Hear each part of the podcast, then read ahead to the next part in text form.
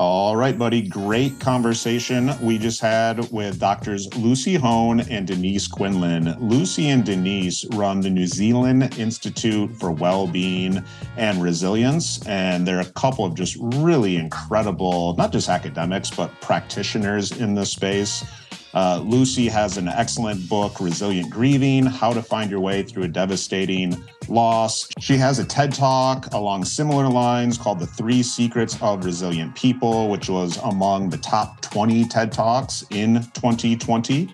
Uh, Denise runs a really wonderful podcast by the name of Bringing Well-Being to Life. Uh, we'll share that in the show notes. She's an experienced practitioner. She's t- given talks and workshops all over the world. So they're, they're both really powerhouses individually, but they've collaborated in such a wonderful way through this institute and have their hands in all sorts of things. And we talked about all sorts of topics. What were some of the highlights for you, John? Yeah, thanks, Nick. So I loved their distinction between individual and collective resilience, and they argue that you have to have collective resilience to, to be resilient at all. So they, these two are codependent on each other, inextricably linked. And they said some really interesting things about post traumatic growth and how that requires more than just having had a traumatic experience. It also requires a struggle after the traumatic experience to, to recover. And they define this as where your your worldview is shattered or you've you've lost a kind of a strong sense of meaning in your life. You have to rebuild your life afterwards. And that's how post-traumatic growth is possible. How about yeah. you? That that part that was super powerful. I mean, anyone listening should go check out Lucy's TED Talk. Um, but just diving into some of the nuances between fragility, resilience, anti-fragility, collective resilience, and just this general question of like, how do you flourish and keep feeling pretty good when stuff sucks? I mean, it's the simple way to say it, right? At minimum, let alone if you're experiencing trauma. So I, I was just really happy we got into this topic overall. It's long overdue. Mm-hmm. Great. So awesome. Well, without further ado, here is our conversation with doctors Denise Quinlan and Lucy Hone. Hope you enjoy. Will you both each individually tell us, and maybe you have the same definition, you work so closely together. How do you think of flourishing? So, um, I did my PhD on flourishing and well-being definitions and looking at all those different theoretical models, mm. um, because it seemed to me that if we wanted to actually promote and protect human flourishing, then we better understand what it is. And so I looked at all of those different models, and the definition that we use is feeling good and functioning well, which is yeah. you know, basically the kind of most standard definition. And we like it, of course, because it's theoretically sound. But in our work, we're communicating in a way that people can actually resonate with it's also really good and important and from that perspective because it just makes sense to people. Feeling good okay so it's about being happy but functioning well okay it's about more than just being happy. Mm. so then in terms of resilience where does that come in? So we do adopt karen reivich's definition of resilience which is that to steer through adversity um, and learn from it. But actually in denise and my hands we actually sort of take it a step further into mm. layman's terms that resilience is about all the things that you do to enable you either to get back to flourishing or flourish while the tough stuff is going on.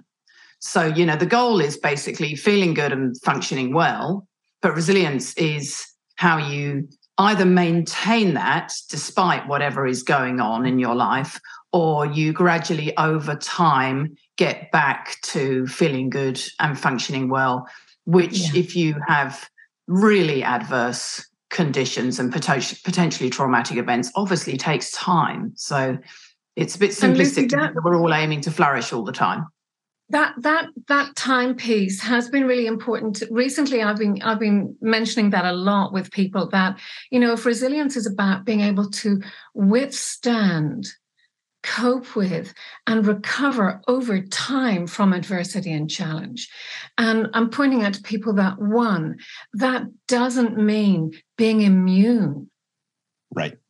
we are brought to right. our there are things that will bring us to our knees and sometimes it will take a long time to recover and grief mm-hmm. is a really good example lucy of you know bereavement is is something that really affects us for a long time mm-hmm. and saying to people that yeah it's not about being immune and it's not about and also it's not about bouncing back sometimes it's about crawling forward till you can stand again you know mm-hmm.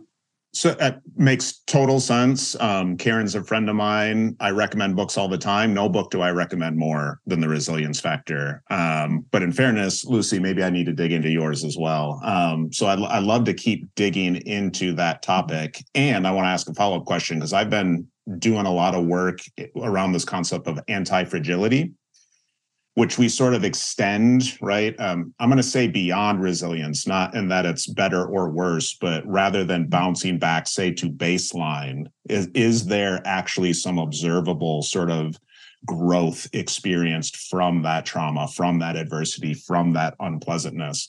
Either of both of you done some work in this area? Does that concept resonate with you? Yeah. Yeah, we haven't done research, empirical research yeah. in it. Um, we do um, in our training. So we're now running a short cohort based course called A Better Way to Grieve, mm. which is basically getting people to understand that there are better ways than the five stages of grief and that they need to find their better way, personalize it. And in that, we use Zoom polls. So we're starting to gather that data. And certainly, yeah, people, um, you do see growth, and we've just recently asked them what they want more training on, and grief and growth is the number one topic that they wanted to hear more about. But having said that, we are so careful, aren't we, Denise, and sensitive to the fact that yeah. it's bloody annoying to be told you have to grow out of your trauma. I bet. And the other piece that is interesting is, you know, the work on post traumatic growth is really clear on, if you like, the definitions of that. The post traumatic growth is growth that comes after um, an event or adversity that smashes your worldview and you have to put it together again. So I think we have to be really careful about putting labels of post traumatic growth on, you know, failing an exam. Yeah. Yeah. Right. Um, and so I think, you know, pulling back, when we think about the anti fragility, as human beings, we're always learning from our experiences. And so there should always be ongoing moving forward and growth. And um, I think. I think another piece that kind of feeds into the anti fragility is collective resilience. I know mm-hmm. you. Do you want me to mention that? Well, we do want to we do want to talk about that. Yes, absolutely. Can I just go into something you've yes. just said yes. post traumatic growth?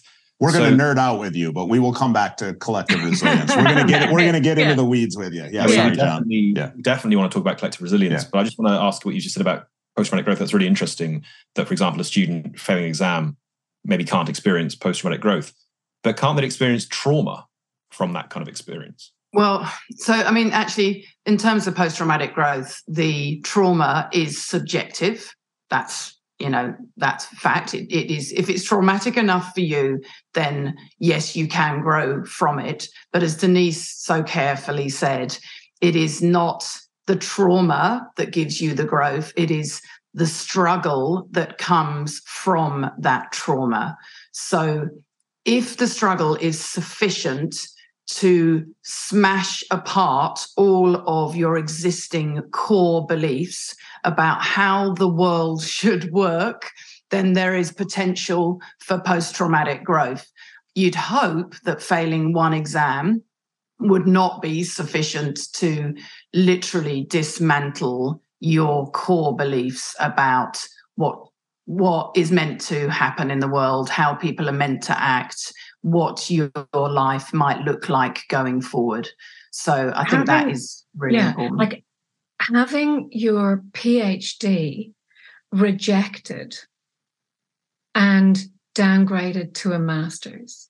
That's a kind of an exam event that could smash a worldview, an mm. identity, you know, and a, a moving forward.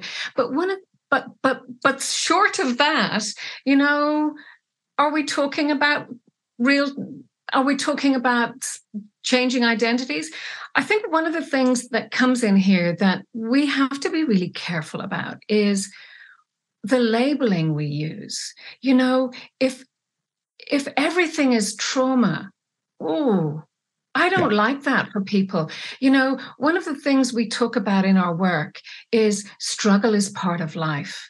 Mm. This is normal. Adversity, rainy days, failing exams are a normal part of life. Mm-hmm. And and I'm I'm really kind of wary of us labeling that trauma. I'm much more keen to go, this is part of life. We mm. every you are not alone Okay. So can we go with that for a second? Because yeah. you probably saw John smile. I can't think of an episode. We've done about 20 so far. I can't think of an episode where the utility of unpleasantness, right, and its impact on well being in the research hasn't come up. It comes up almost every single time, right? So my question for you is okay, trauma is, at least on some level, subjectively experienced makes some mm-hmm. sense because we experience well-being at least by some measures subjectively as well it's kind of like how far you're you bouncing away from the baseline more or less right yeah.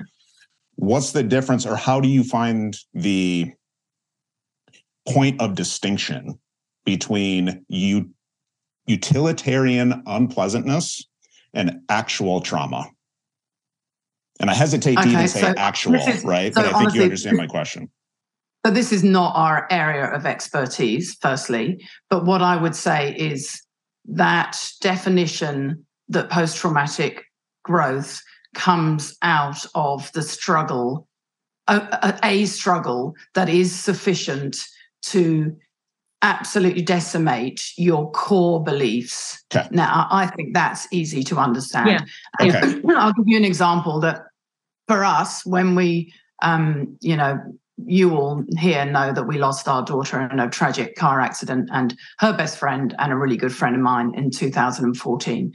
So, obviously, that is the moment that your entire life, as you thought you were going to live it and you thought you knew it, was just smashed apart. So, for me, um, I remember Marty talking to me about post traumatic growth, and and I remember reading about it and and seeing the definition as that your life is better off than before. And I was like, whoa, no thanks, mm. everyone. I will mm. not accept that my life is better off without Abby. But can I see growth along those five dimensions? Yeah, absolutely. I can. That's that I accept. But what was interesting for me is that when we went through the COVID pandemic, particularly the beginning lockdowns and then the really severe lockdowns, is that I realized very quickly that the trauma that we had gone through, both in the earthquakes where I live and then losing Abby, had meant that I had completely readjusted my life expectations and I'd readjusted my daily life practices. And I really had re um, rebuilt and reconfigured my core beliefs in response to those traumatic events. So that when COVID came along, I looked around and went, everyone was talking about what they would change now they'd had this experience. And I was like, oh no, we've done all that. We did all that change before. So it was substantial enough that the events created long lasting change in our behaviors and how we experience the world. Um, mm. Does that make sense? I think there is a really difference there. It's very helpful. And if you think about, um, say, the you know other trauma like abuse by a mm. teacher or a parent, that smashes your trust mm. in a relationship sure. and a place that should be safe. So I think there is something about this this um, smashing your your worldview, your beliefs in the way mm. the world works, your beliefs in what you can rely on.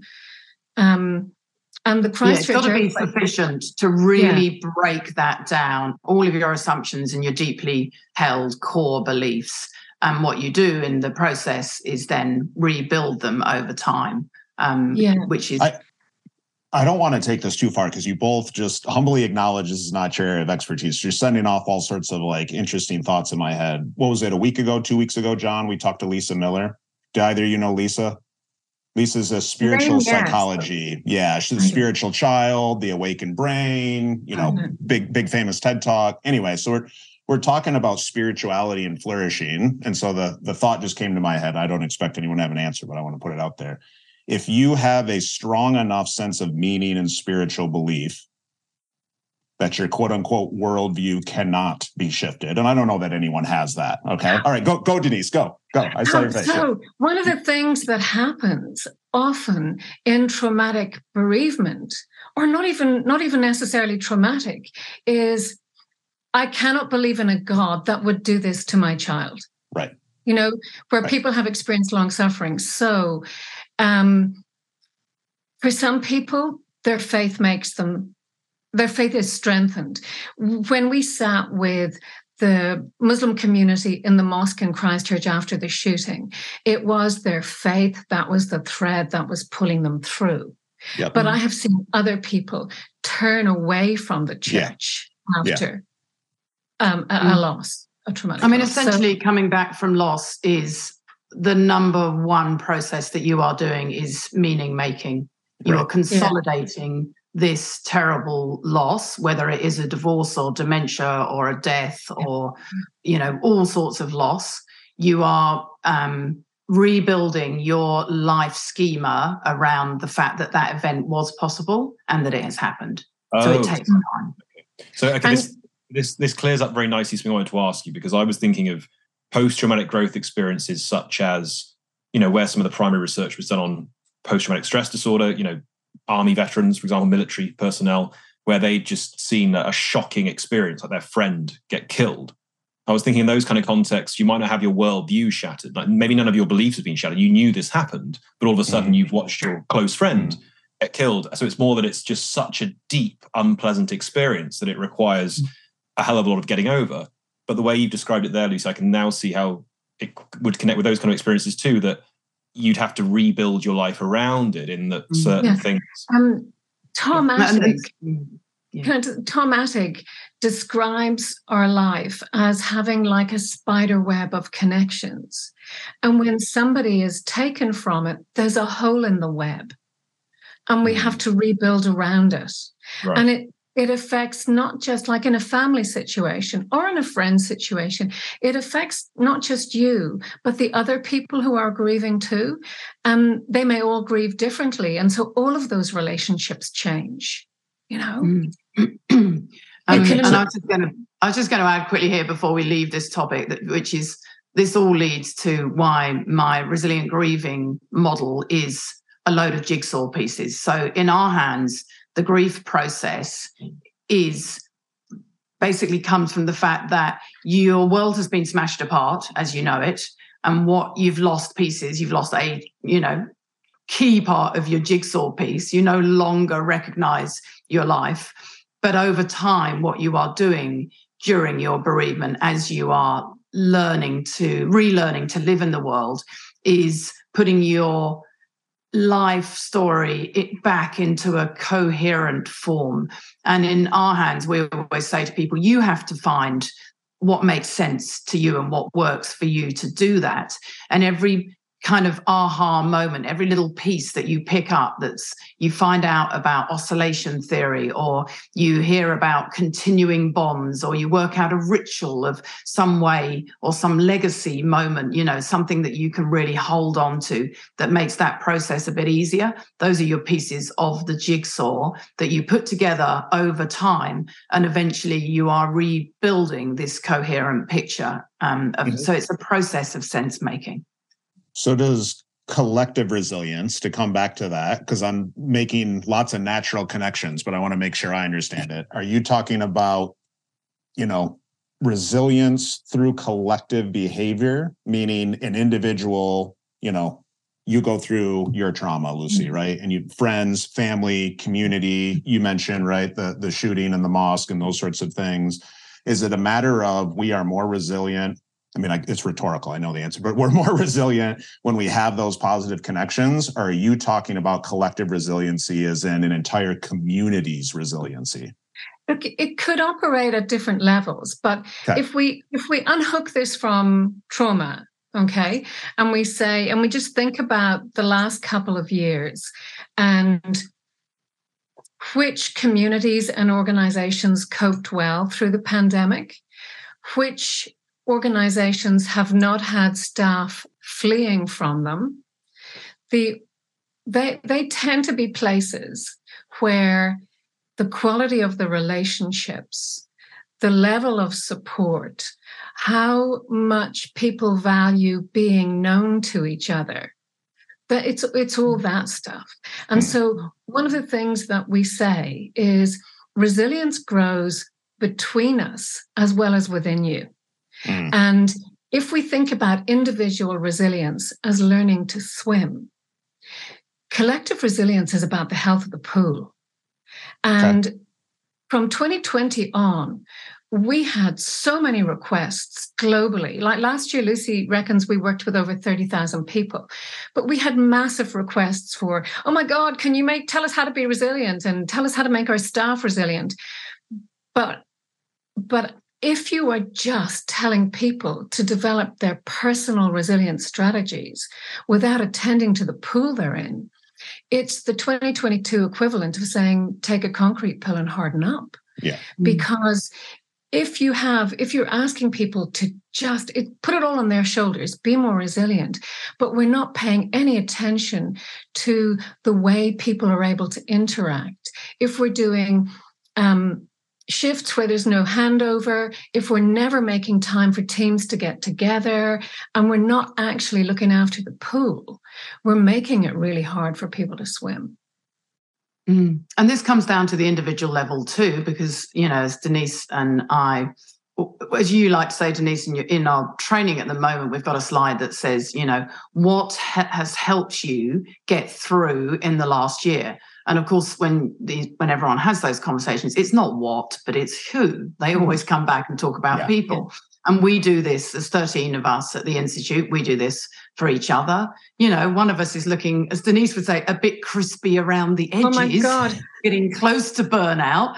And it's always one of us will be like, hey, colleague. You know, and and I wasn't just a bit, I used to say a bit crispy around the edges. And then recently I was like, I'm setting off smoke alarms. I am taking a week like off. It. And, like and when it. I said that, Lucy said, Yeah, good, good. You're, you're not it. good to be around at the moment. But, but, I mean, reality is that is collective resilience, is, you know, yeah. me saying to Denise, Yeah, you go and take a week off. Tell me, what do you want to do? Like, if you want to do anything, because she wasn't actually taking a week's holiday, but she was just going to get away from emails and going to get away from the kind of the admin of the business. And so I said to go and ch- choose the bits that you want to do and go and have some creative, you know, thinking time and tell me what needs to be done so that I can pick it up. And we've had, I've definitely had moments mm. in the last few years after Abby dying when I'd be about to go and stand on a stage somewhere. And I'd either say to Denise or someone else, um, you know, one of our other colleagues, actually, I can't do this on my own today. I just don't have that inner strength. You're mm-hmm. coming with me. Just either come and do a q&a with me or come and stand right next to me. But i mm. literally need your physical support and strength right now to face this. That's collective resilience. Mm-hmm. Okay. And, I, I, want I want to give John a chance to bridge, you know, kind of a I think a concept or a series of studies and some research from the Human Flourishing Program at Harvard. But I'll just quickly mention we talked earlier about anti fragility and the, the my partner and I, the person I'm working with, we always talk about really anything in this space. Top down, so starts in the head, bottom up, starts in the body. What you're talking about is outside in, which is the third part, right? The the surrounding environment has to play a role in this. Right? And and one of the things we say is we are each other's environment. Right. We worry an awful lot about the, the the the air conditioning and the chairs and all the rest of it. But the person you are sitting next to has a much bigger impact on your day than a chair. Mm-hmm. And being aware of how we impact each other. And we often talk to people about, you know, we're like weather systems. What kind of weather system are you bringing to work today? Mm. You know, are you mainly rain and a, and a storm cloud? Um, and, and being aware of, of that responsibility of how we impact each other. Mm-hmm. And and looking at what are the kind of you know, Jane Dutton has shared some beautiful work around yeah. the kind of work routines that help people build psychological safety. Yeah. Because fundamentally, when you build psychological safety, the outcome is collective resilience. Mm-hmm. Yeah, well said. Okay, so I mean, I'd like to ask before we move on a, a connected question to the to the point Nick was just mentioning there about one way to connect this with some research and flourishing is: can you be resilient without possessing collective resilience? Do you have to have the latter I, to? I would say no. I Isaac Prilleltensky has done a hmm. lot of work in this space. And Isaac Prilleltensky says there is no individual well-being without collective well-being. Mm. And, and Isaac would take that bigger to go, mm. how can you be well right. in a completely unjust and unfair society? Right. So you can't have well-being then either individually unless the collective, the context in which you are in, people are well, or the environment is. Well, you know, you can you can I can look after my own well-being, but if I'm if I'm living with massive injustice all around me, and doesn't that have an impact? Or, yeah, I was going to say, why would you? I mean, really, yeah. Why would you want individual well-being? Um, for one thing, um, it just doesn't make sense to me. Because, and also, you're not getting meaning. I, yeah, let's if we, even if we look at well-being and we look at any of the models of well-being if there's meaning and accomplishment and um, emotions and connections in there then no i would challenge that and say you can't have individual well-being as an island because all of those and, meaning comes from serving something bigger than yourself um, your social connections i mean we are social beings at heart so no not for me um, well, you know, but we come from a collectivist um, culture yeah. though now. So, but Lucy, you also mentioned at the onset, you know, you did your your PhD on a lot of these different frameworks and models, and whenever I'm walking people through them, I I basically say, listen, none of them are the same, but almost yeah. all of them have two things in common: relationships yeah. and meaning. Yeah, right. The two things that we're talking about. Yeah, yeah so important hey um, and meaning is about serving something bigger than yourself so um, about not being individual. John and I have had conversations about whether or not conversations we've had with guests around a historical figure who I think is objectively evil could have been flourishing, could have been well, right? And the the the, the direction we keep taking is no. What about character? What about virtue? What about altruism? What about positive impact? I think I hear you saying something similar. We make we make strange accommodations okay? Um you know from the at the individual level um you know i've heard people there's an old kind of saying of you know oh a mother is only as happy as her happiest child. We care about the people in our relationships. Yeah. at a collective level um we either care or we cut off pieces of ourselves and put barriers up you know? Um We've got a podcast coming out on Thursday with Helen Robinson, the CEO of the Auckland City Mission. Mm. And in part one, we're talking about how do you work on a mission so profoundly um, where there is so much suffering without burning out. In the second part, we're talking about what's the impact of poverty on well-being and on the people experiencing poverty and on the people on the bystanders and you know, and this is a bit I think is interesting. Like if we say, I can be flourishing in my own little bubble, but I have to maintain a bubble to pretend everything's okay.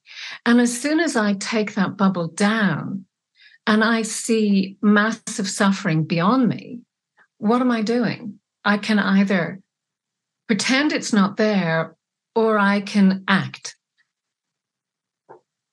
Does that make sense? Of course. It's an interesting. It's where we draw the lines. Well, that's what I was going to say. Is when you said bubbles, I said, well, there's a lot of bubbles in play, right? And Huge. and so like, if the bubble is like, does my family or in this case my wife have to be well for me to be well? I see a more direct connection than for instance, if somebody halfway around the world isn't well, that I, I, can't see the face, I can't feel the emotion, I can't be in their presence. Mm-hmm. Um, but it, it makes sense on the surface. I'm just thinking where what are those different bubbles, right? And and where the to the way you said it, where are yeah. those lines? And and it's it's like yeah, it's lines, but it's also maybe mental gymnastics.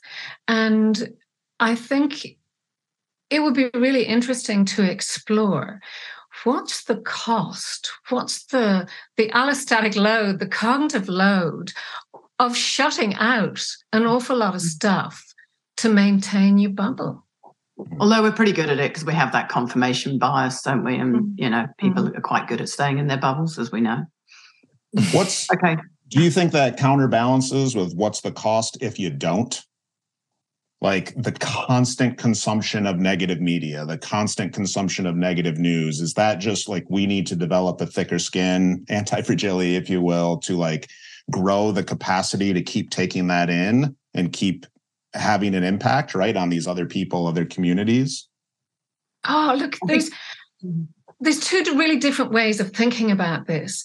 One is kind of a more um, Buddhist approach, which is what Helen Robertson describes of being able to stand in the suffering and not be destroyed by it, but be transformed by it and use it as fuel to propel yourself forward to work for this cause. Mm-hmm. Um, and that's really coming from a, compa- a place of compassion so that you can bear witness to it and not be destroyed by it.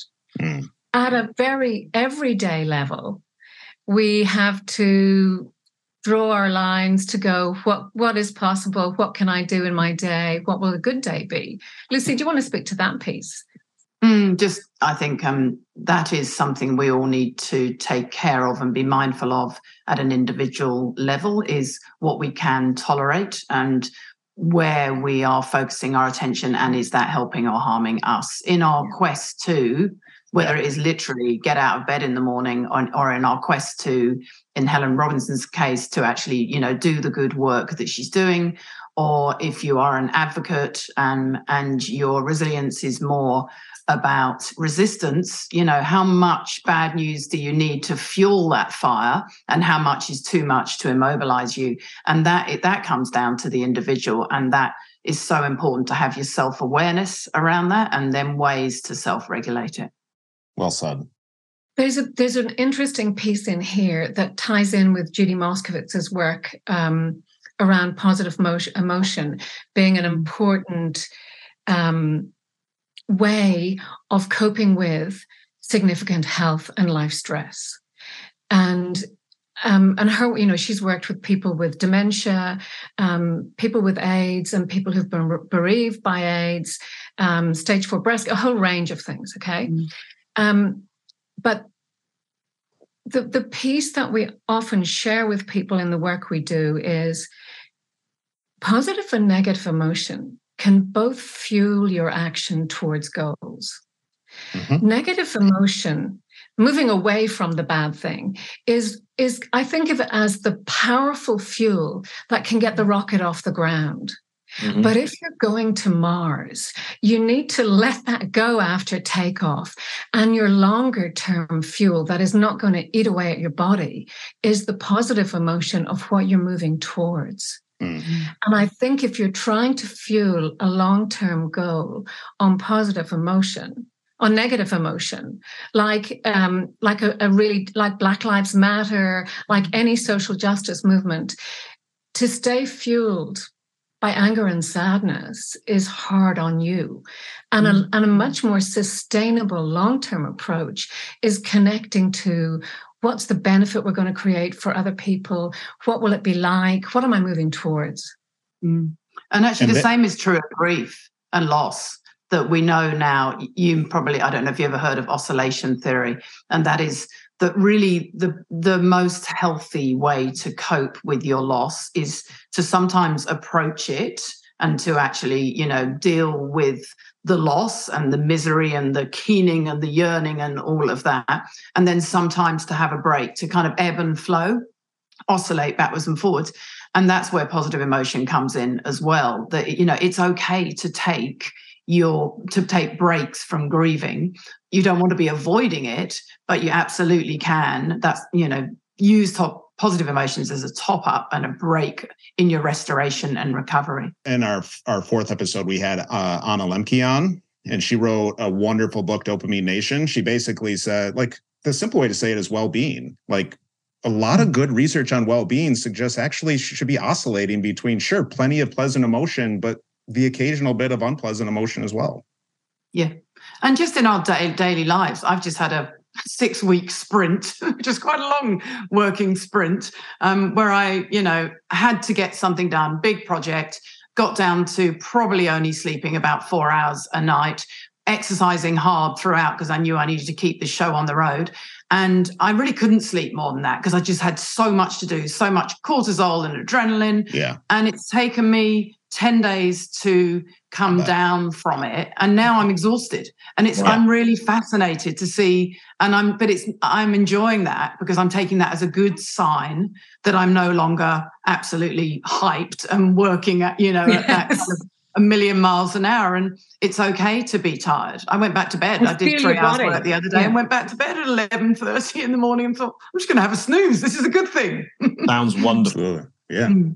So, so look, you, you've got us. You started to give some description of some where we can glean some practical strategies from as to how we can develop and build resilience individually and collectively. Can we go a bit further on that? So, what are most effective ways you would both argue to build resilience individually and collectively, although we you both argue that they're inextricably linked. Yeah, so I'd start with um, strong supportive connections. Actually, just connections. Let's think about those to start off with. So that mm. is obviously people in your social network, but think broadly, and particularly in our loss work, something very practical we do is get people to realize they need different forms of support. So you need emotional support, you need practical support, you need knowledge support, you need instrumental, you know, intellectual support, but you also need support of people just to remember your person, memory support. So that's a kind of example of how much you can kind of break it down. And then you need connections as in spirituality, your religion, serving something bigger than yourself, certainly a sense of mission. In the work we do, particularly where people come to us, they've either read, seen my TED talk, read my book, or but they come to us saying, "We want more. We mm-hmm. want, mm-hmm. as Denise would call it, hope and a plan." You know, we yeah. we need we know we need the fuel of hope but we actually want a sort of concrete plan as well. Yes. They so often talk about mission. It's really fascinating, isn't it, to hear them say, I've got to survive this loss because I've got to keep my job, I've got to keep my family together. I really wanted that career, career, you know, promotion, and I'm not prepared to let that go. I've already lost so much. Mm. So, um, Denise, what do you want to add to that? Uh, kind of at a granular level, um, when we think about what are we trying, what do we, tr- what do people need to be able to do to be resilient? To be resilient, um, you cannot do any of this work unless you have self-awareness and self-regulation. Mm-hmm. So the ability to notice what's happening, the ability to take that noticer pause to be able to make a choice about what you do mm-hmm. and to be able to choose an action that's that's the absolute kernel of this work for me because if you can't do that we're, we're in billiard ball territory you know we're just yeah. ricocheting around so self-awareness being able to take the notice or pause and then being able to self-regulate being able to choose. And that's where i love the question lucy asks people all the time of is what i'm doing helping or harming me? It's hmm. such a powerful question because it puts you back in the driver's seat of your life. It encourages self-awareness.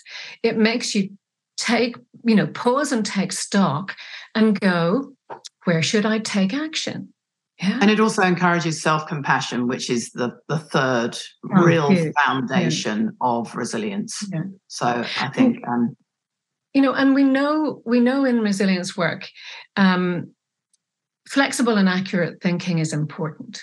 If you if your thinking's pretty sound and you're able to evaluate each situation as it comes and goes, yay you you are more resilient for that but most of us drop jump it you know kind of fall into certain habitual patterns or thinking traps and working with karen for a long time you know and and we talk about flexible and accurate thinking.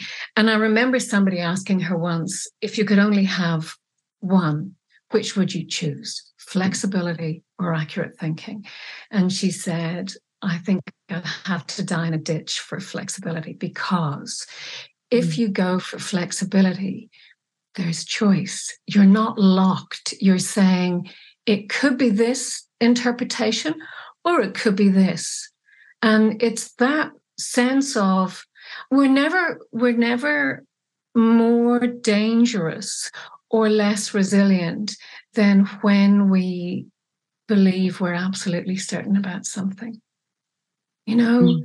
so so flexibility is open-mindedness. Yeah it's it's saying well you know like you know somebody's late home and you're like see they don't care. And right. and it's being able to go maybe the traffic was really bad. Right so it's like humility open-mindedness not being well, it's, refra- it's reframing. It's like karen's stuff yeah, is but, but actually, it's holding I want to add something here. Um, we saw because I've lived through the Christchurch earthquakes where we had two years where our central city just collapsed and we couldn't get back into downtown for 18 months. It was literally cordoned off. So it was really interesting watching the resilience there at play amongst individuals and companies. So the most resilient individuals and companies were, as we saw in COVID again, the ones that were able to adapt to the circumstances.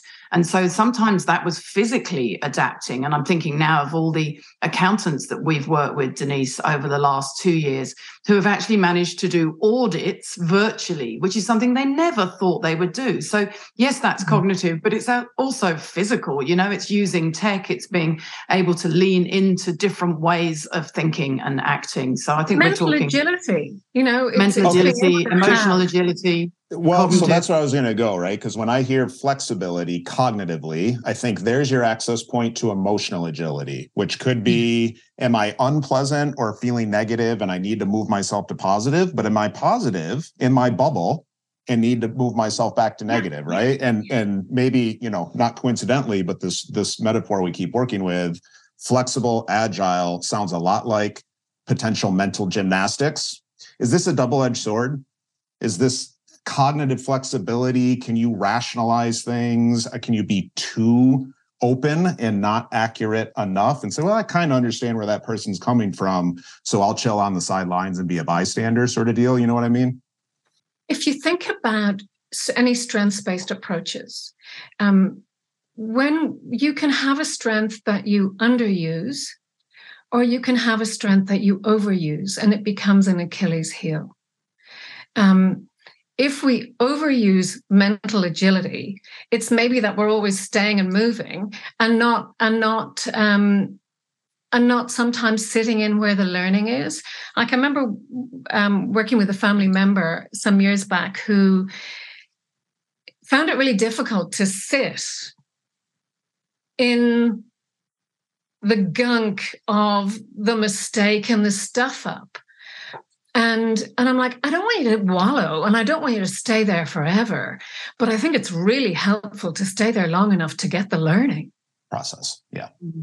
you know like if you don't if you're not willing to sit in the discomfort until you've worked out where you stuffed up why people were upset and what you could do differently next time then you keep repeating the mistake. Yeah so, to read the data. Yeah. Yes. yeah. Mm. and so and so I would say any of the capacities that we're talking about can be underused or overused. And that's that mm lovely thing about finding our sweet spot is yeah. what I'm doing helping or harming. Yeah. mm And I like Karen Reivich's um, metaphor here for resilience that it is a stew. And yeah. so it is a whole amalgam of ingredients, of ways of thinking and acting and being that we all make up differently. So, you know, my stew is different to Denise's, John's, and Nick's. You know, some of these ingredients you might have in ample supply, some of them you might be running a bit low on, and that's okay as long as you have got some of them and you mm. know which yours are and you're ready to build them and notice if they are being depleted. Yeah. Great. Like, Great. you know, when when I worked with Karen, I think um, part of the reason I was one of their their um, senior trainers was I was the queen of me, always everything thinking.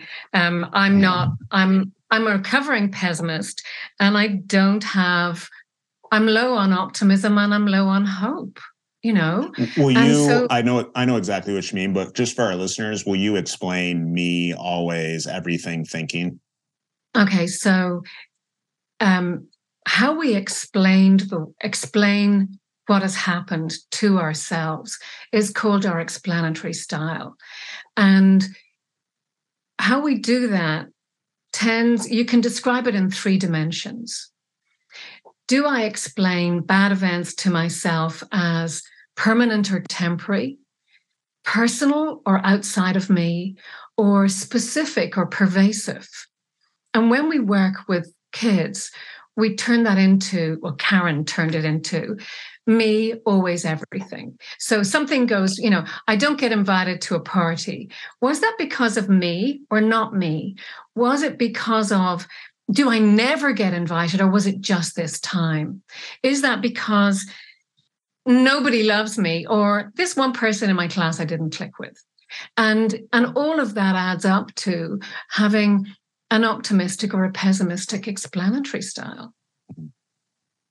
By the way, that and, that particular sequence, my understanding of Karen's research is can can hi- correlate highly with depression as well, because you think your problems so, are your fault and they're going to impact everything, and they're never going to go away.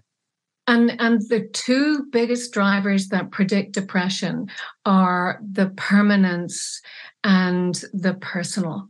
Yes. The pervasive one, not so, isn't the bigger driver. It's those two in particular that predict hopelessness and depression. Which is where that, that. That's where mm-hmm. that flexibility comes in is right? Because that you're not doing yourself any good not that people have a choice necessarily right? But if you find yourself stuck in that you've got to be able to kind of have some flexible thinking to get yourself into another channel maybe back to that growth trajectory that we talked about earlier right? Yeah and and and so coming back to the you know the the stew of resilience competencies I wasn't someone who was originally blessed with optimism or hope. And so I have had to really work at developing my flexibility, my my mm. my checking. Is it that? What else could it be? I'm pulling myself over. Yeah. And I we don't all have to go through the same door. I'm not high on hope, but I get there through gratitude. I notice, like, so what is good? What is working for me? What have I got to be grateful for in my life? And that seems to open the door for me to become hopeful. So I think this thing of resilience is really interesting. And like as Lucy says, everybody's stew is different. And it doesn't matter if you don't do it the same way as everybody else, as long as you can get there in the end. Thank you so much, Lucy and Denise, for sharing your wonderful wisdom with us. This has been a fantastic conversation. So we have a question we like to ask all of our guests. For our final question, we the flourishing question. What's the one lesson on flourishing you want our listeners to walk away with? And what is a practical step for putting that into action? Easy one, right? Okay. okay. um, actually, so my mine mine is that we need to be more empathetic empathetic and understanding that flourishing isn't necessarily the only goal because or the only end goal because for so many people particularly right now who are dealing with bereavement it's pretty unfair to you know say to them oh you need to be flourishing. So i think we do need more research into what it means to be flourishing when you are dealing with a high level of adversity because it's not impossible but what does that look like? So and there is some new research coming out of the templeton foundation there at boston uni as well though they're looking at that and so i think that's really exciting. Um, and then i guess when you are dealing with high levels of, of adversity and you're trying to keep your life on track. My piece of advice is comes from Chris Feudtner's work, where he says, "What are you hoping for now?" is his question, and basically, it's meaning now that you feel like all hope is lost, what are you hoping for now? Gets us to think about are little that hope isn't just a one singular thing that it has all these smaller uh, entities underneath it. And for me in my kind of darkest hour having that question just shifted my goalpost from the life i thought i was living to actually what is important to me now and really identified that you know my family are everything actually. And so once i knew and i'd identified that it made future flourishing and future functioning um, a much easier, more direct roadmap for me. That's great. Mm-hmm. Thank you. Denise? Um, I think where I come back to is the seeds of the solution to any problem lie in what's working and what's good with us, and not in what's broken or what's wrong with us. And so it's not always easy, but it is absolutely vital to pay attention to mm. what's good and what's working. Even mm. when we've had a bit of a disaster, to look at it and go, well, okay, well, yeah, but which bits worked? What is going well? And on a on a really rotten day, what's still good? You know, and I think if we can hold on to that and train our attention, pull our attention away from our massive negativity bias to mm-hmm. what's with us, and whether that's at, for an individual or as a parent or as a teacher, as a leader, to be able to focus on what's right with people, what's right with our situation, um, can really shift the, the, the, the balance of our moments and therefore of our days. I have a colleague. We'll wrap with us um, and then give you a chance to just tell our listeners where they can interact with you more. I have a colleague at a school you're all, I think, familiar with. We'll we'll leave the title out, but um, this person is a MAPP grad. So for our listeners, that's a master's in applied positive psychology. Uh, they wrote kind of their final paper on their experience um, navigating through cancer and surviving it and everything that came with that. Um, I think, including you know double mastectomy, like the whole nine yards. And she proposes a new concept, or what she feels is a new concept called serene gratitude. And my head kept going there, and what you've both kind of been describing today. Grateful, but not without some unpleasantness alongside mm-hmm. it as well. I think, mm-hmm. right? Yeah, great. Yeah, so much good stuff uh, today. We really appreciate uh, you both taking some time to chat with us. Um, we could do this sort of all day. You both have a wealth of mm-hmm. knowledge in a variety of areas. Where can our listeners interact with you? Courses, podcasts, website, lay it on them, but we'll put it in the show notes as well. Uh, I think the best place to contact or just see our work is on LinkedIn um, and on Instagram. You know, something for everyone. Um, Instagram is the more trivial side of our lives, or um, and in, and LinkedIn is where we share much of our work. So that's at the New Zealand Institute of Wellbeing and Resilience, but also on our personal LinkedIn profiles. Great, perfect. Yeah, and then I I know you've got a lot of um, educators in your listenership. So, um, given given the time educators were having over the last couple of years, we kept getting requests for people to they need support. So we set up a face free Facebook community called Teacher Boost, and mm. we share. It's a place to um, take a break, um, get some support, make some connections, and get some hope and that's mm. that's the goal of teacher boost and then coming from that we have um, a series of kind of online learning sessions and conversations called learning boost. And if they come to teacher boost they'll find out about those. And that's Great. very much um, to try and support educators. Beautiful. Awesome. Thank you. I'm going to check these out and share them. And then we do have a podcast called bringing wellbeing to life. And there we go. great.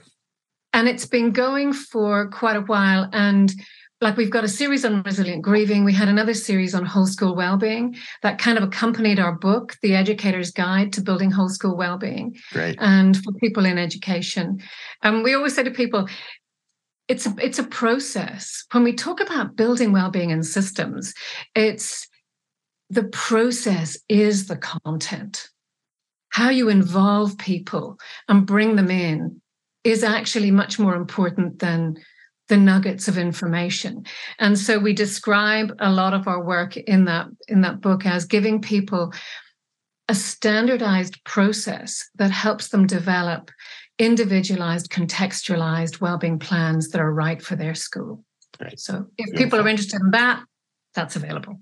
So many good resources. Uh, like I said, we'll put everything in the show notes, but it's awesome. You're both doing tremendous work. Huge amount of respect for you both. And, and again, we thank you for the time, Dr. Lucy Hone and Dr. Denise Quinlan. Thank you. Uh, thank you. Delight to be with you. Thank you, Nick and yeah, John. Thank, thanks, thanks, guys. Really enjoyed this. Thanks. Been a great combo. Huge thanks to all of you for listening to today's show. If you like what you heard, please share it with friends, family, colleagues, and be sure to leave us a five star review. Uh, you can also find us on all social media platforms. Uh, we've got our own YouTube channel, and you can check out our website at flourishfmpodcast.com. We'd also love to hear from you. There's a survey in the show notes you can complete where you can complete any suggestions on guests you'd like to hear us interview or particular topics or themes you'd like to hear us talk about. We'd love to hear your feedback on that. So your feedback would be greatly appreciated if you could fill out that form. Until next time, thank you very much for joining us today. And keep putting in the work.